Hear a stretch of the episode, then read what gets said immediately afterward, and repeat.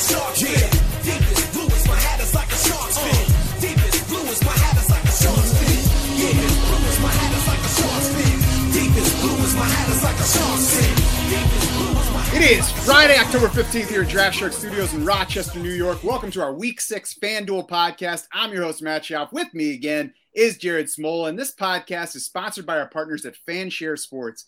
Fanshare curates hundreds of pieces of daily fantasy sports related articles, tweets, and podcasts to create the most accurate ownership projections in the industry. Those projections can be found in the lineup generator on draftsharks.com.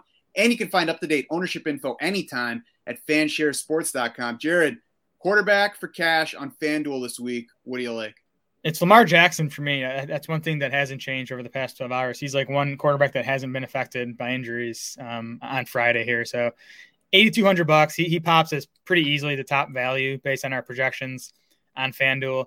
We've seen him take a big step forward as a passer this season. I think he's going to have a big game on the ground on Sunday. We talked about it last week. This Chargers defense kind of invites you to run, and they didn't. They didn't change that game plan against the Browns. And you know, Nick Chubb and Kareem Hunt both had big games. Chargers still won. You know, the game plan was still good enough for the Chargers. So if we see the same thing here, Lamar should have a, a big game on the ground. I think either Lamar Jackson or Justin Herbert works here. Herbert's a slightly cheaper. I don't think price is really a deciding factor between them. To to me, Justin Herbert just feels a little bit safer, a little bit higher floor right now. But I definitely am not arguing against Lamar Jackson. Herbert gets a defense that just allowed Carson Wentz to throw for 400 yards. The second game that they've allowed 400 plus this season. I know that they were missing some cornerbacks against Derek Carr back in Week One, but it's been a, a softer than usual pass defense. I know that Mike Williams has the injury issue. If he's out, that hurts some, but we still have Keenan Allen, we still have Austin Ekeler. Um, so I think at, at at least Justin Herbert remains a solid cash option in that scenario.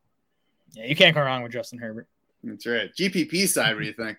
Um, Taylor Heinicke here for me. Um, and you know uh, we'll have to watch the Terry McLaurin thing. That's you know key for Heinicke. He, he needs McLaurin in there to have a chance at you know a tournament winning performance. But um, he, has been he's been a good fantasy quarterback. He's been productive. Three of his four games. He struggled last week against the Saints, but um, gets another soft matchup here against the Chiefs.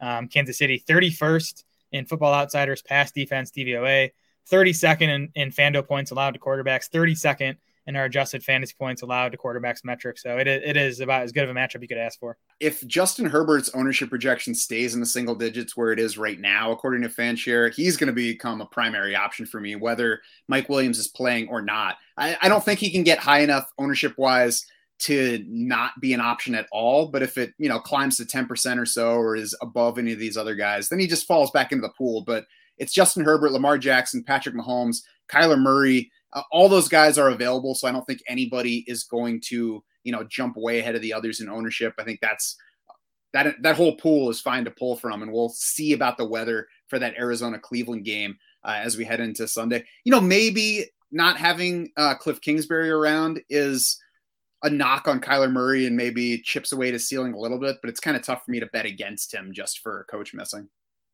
Yeah, and you know if that lowers his ownership, um, that probably just makes him a better tournament play.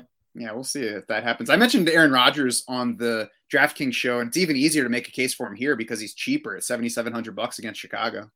Yeah, good, price, and like you said, he's always capable of a four touchdown game. Mm-hmm. And the the big draw to him is potentially very low ownership. Not a cash option for me, but I think uh, a sneaky uh, tournament potential quarterback. Jared, what do you like for cash at running back? So on FanDuel, um, Darrel Williams is the cheapest among these, you know, fill in running backs. He's cheaper than Khalil Herbert, uh, cheaper than Devontae Booker. And, you know, on FanDuel, we care, care more about touchdowns as well. And I do think Williams just playing on the Chiefs has probably the highest touchdown upside of those three guys. So he's the cheap guy I would go to. You know, he outsnapped uh, Jerick McKinnon 24 to 8 after Edwards-Helaire left last week's game. Six opportunities for Williams to just one for McKinnon. So I, I think Williams is basically going to get Clyde Edwards-Helaire level volume. So he's a nice play at 5,200 bucks. And then uh, on the expensive side, you know, outside of Kareem Hunt, we should mention, you know, I think he's a, a lock pretty much now with Nick Chubb out, but um, I Zeke Elliott on FanDuel and cash at 8,300 bucks. You know, Dallas has already been a run leaning offense since that Bucs game, and I think the Pats are going to push them in that direction again. You know, being tougher against the run than the pass. So I, I just think Zeke's a, a good volume bet, good touchdown bet with the Cowboys sporting one of the highest implied totals on the slate. Yeah, I agree with that. I, I think Darrel Williams gets the Clyde Edwards-Helaire role and potentially the Clyde Edwards-Helaire plus Darrel Williams role here because Jerick McKinnon has been almost non-existent in the offense to this point. Um, and, and I agree with the other picks there. I will also throw in D'Andre Swift at 7,100 where you could pivot off of some higher owned guys to him, especially on GPP side, but he's in play for cash as well. And Joe Mixon at 7,000 bucks, I think is worth considering. Probably more so a tournament play because there is some risk to his ankle, but Zac Taylor says to expect the full workload. And at yeah. 7K, it's just a good price. Yes, I, am not going to let myself play Joe Mixon in cash. I'm not going to get hurt like that. I, I, don't trust Zac Taylor. You know, he was the guy telling us Mixon was going to be back all last season, and Mixon was never back. And he only got in limited practices on Wednesday and Friday he's listed as questionable. So I I like her I like Mixon as a tournament play a lot, but um not not in cash for me. Yeah, I probably won't get to him in cash either. I think he's more of a tournament option, especially when just hundred dollars more I can take D'Andre Swift uh, in that same matchup. GPP side, what do you think? I mentioned Javonte Williams on DraftKings, and I like him here for the same reason. I think he he's just sandwiched between Darrel Williams and Khalil Herbert and Devontae Booker. You know, no one's going to play Williams over those guys, and he's not going to get as many touches probably. Um, but man, he's just he's just really good, I think. And you know, he's been getting 12 or so touches a game, and he gets a you know beatable Raiders defense. You know, Broncos are, are home favorites in this game, so I, I think it's a, a, spot where you know you if you get a touchdown or two out of Javonte Williams, like he could outscore those other cheap running backs, and then you're in business because he's going to be so much lower owned than those other guys. Yeah, I think at the very least he's a, a solid price pivot from those other players who are uh, lesser talents, even if they're you know better bets for touch floors. Um, uh, there there are lots of guys to choose from. Honestly, it's a little tough for me to hone in on favorites here. I do think Antonio Gibson is more interesting for a GPP lineup than he is for cash. Uh, we mm-hmm. saw last week where they didn't need to win a game or have a good matchup for him to deliver. He carried 20 times, he scored twice, had just 60 yards, so he can have a rough game and still get the ball plenty. I don't think that they'll phase Antonio Gibson out against Kansas City, even if they fall behind. Obviously, there's some risk to him just not performing, and maybe he does lose some touches if they fall way behind. But GPP side, I think there's plenty upside to try some Antonio Gibson. Wide receiver for cash, Jared, what do you play? Uh, Davante Adams is still too cheap. We, we said it on this show last week. Hopefully, you played him. Um, but 8,500 bucks. The guy, the guy's averaging 15 targets over his last three games now. Um, so I, I, play Adams in cash, and then uh, you mentioned Michael Pittman on the DraftKings show. I think he's in play here too on FanDuel at 5,800 bucks. Uh, Pittman's 15th among all wide receivers and targets. He's 10th in our expected fantasy points uh, for uh, among wide receivers. I, I, guess the concern here is the Colts don't have to throw it a whole lot against Houston, but like when they do throw it, like Pittman seeing you know 30% of this team's targets. So I still think he's a good bet for you know seven or eight targets in this game. Yeah, I agree with that. And 5800 bucks, I mean, you don't need him to go off. He can get seven targets and have enough yeah. production for you at that level. I was surprised this week in looking at the Football Outsider stats that Houston is ninth in pass defense DVOA. And it's definitely something that I distrust more than I adjust any expectations for because I just don't I don't see it holding up. Four straight games of six plus catches for Michael Pittman. He will definitely be central to my cash plans here. Certainly in play for tournaments as well. Uh, Keenan Allen also, I think, still too cheap here at 7,100 bucks. Uh, a little bit less so when it's not full PPR, but you know, third among wideouts and targets is opportunity whether you're getting full points for those receptions or half. And especially if Mike Williams is out, I mean, we could see 14, 15 targets for Keenan Allen in this game. Yeah, I think Allen is a must if Mike Williams is inactive on Sunday. Mm-hmm. Davante Adams, you mentioned uh, his ownership projection looks potentially exorbitant in our lineup generator right now, but I think you can counteract that and get some Davante Adams in a GPP lineup by stacking him with that low owned Aaron Rodgers. And then if Davante Adams has, you know, this truly huge game, probably his quarterback's going to be pretty heavily involved. Yep, like that. Who else do you like on the GPP side? I got DJ Moore here, um, seventy six hundred bucks, just coming off a dud. Um, but I mean, he, he is still seventh among wide receivers and targets. He's fourth in expected fantasy points.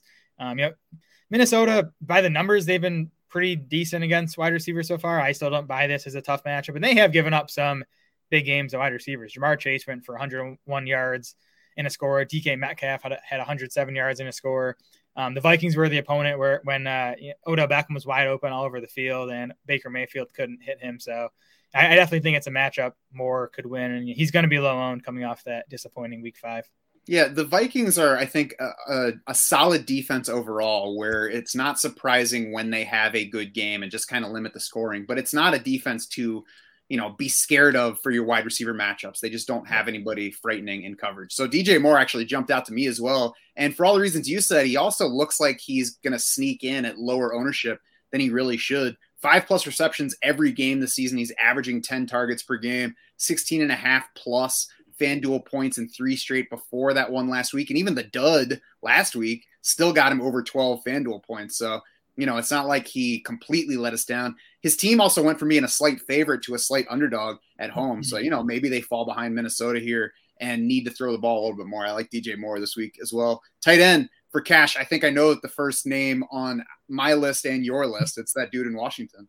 Well, I, I do think Travis Kelce is more interesting here. You know, it's it's always easier to spend up a tight end in FanDuel. Kelce actually does check in as our top dollars per uh, dollars per point value on FanDuel. So for me, it is it is either Kelce or Ricky Seals Jones, who you know is is really getting like top five tight end usage with Logan Thomas out. So you can't go wrong with either of those guys. I think it's just you know, who, do you feel better about saving some money with RSJ and, and using it elsewhere, or do you feel good enough playing some cheapies at the other spots and then paying up for Kelce?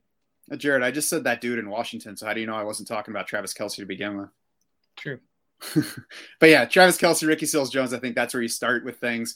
Five thousand dollars for Ricky Seals Jones. I, I think you start with that as the starting point as you're building yeah. the lineup because that's you, you know you can go that low and spend up elsewhere. And then if you have the money left over, or if you build lineups where you like some lower price guys at other positions, you get up to Travis Kelce. He did see Kelce slash Darren Waller level usage last week, and he's priced at a level where it doesn't kill you, even if that usage evaporates. It's tough to see it evaporating though, with all of the injuries around him, even if uh, Terry McLaurin plays. On the GPP side, I think I can see fading RSJ here because the savings aren't as extreme as they are on DraftKings, and you know anybody can have a rough game or get hurt. Tyler Higbee at 5,500 bucks is interesting on FanDuel.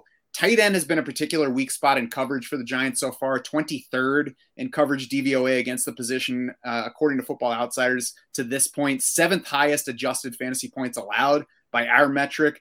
Also, the highest fantasy points allowed by our adjustments in, eh, to wide receivers. So I mentioned Matthew Stafford as a tournament quarterback. I think that we might get a lower owned double stack between him, one of the higher owned wideouts, and then Tyler Higbee for touchdown upside in this matchup against the Giants. That, that can counter not only higher ownership on either Cooper Kupp or Robert Woods, but also some higher ownership potentially on Darrell Henderson. Yeah, I think all these all these tight ends between Kelce and RSJ are interesting tournament plays because I think those guys are going to soak up so much of the ownership. So I like Higbee. Um, I like Mark Andrews, who I talked about on the DraftKings show. You know, Chargers have just been much tougher against wide receivers than tight ends so far. So it could be more of an Andrews game for Baltimore. Then I wanted to throw out Noah Fant too at fifty eight hundred dollars.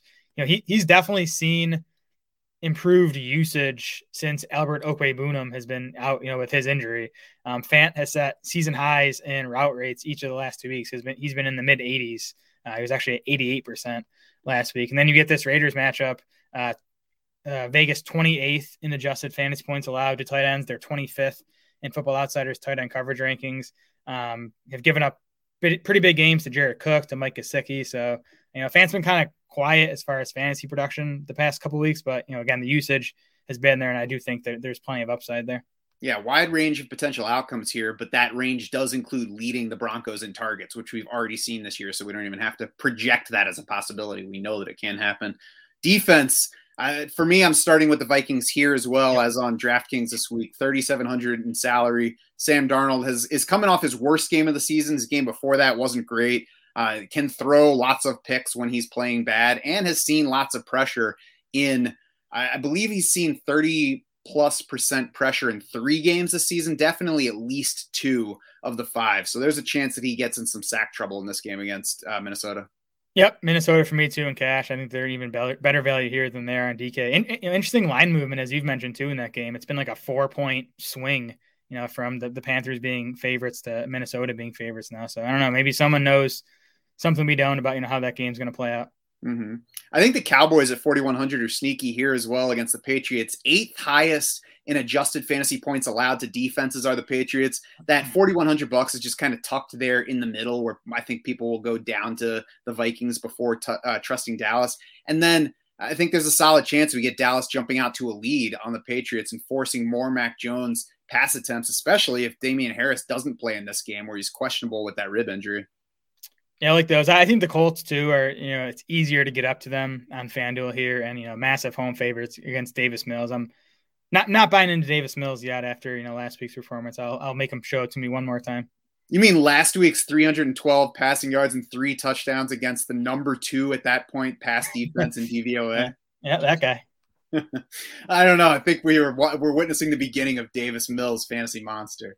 Actually, no. You know what I think we saw was the Drew Lock performance from what was it last year at Houston, where he's Drew Locking all over the place, and then that one game, it was like 310 yards and three touchdowns out of nowhere. So now we're gonna get the Drew Lock uh, three interception performance out of Davis Mills. Yep, Davis Mills is ready for the Drew Lock rebound. That's going to do it for this week six FanDuel podcast. Head over to draftsharks.com now. Get more player recommendations. Kevin English has your cash game picks. Corey Bushland has your top GPP options. Then you can play around with the lineup generator to build your own lineups with the help of the DS projections and the fan share ownership projections. For more discussion of DFS and other formats, you can also join the free Draft Sharks Discord. Find the link to do that in the description for this podcast. For Jared Smola and the rest of the Draft Sharks crew, I'm Matt Schauf, and thanks so much for swimming with us.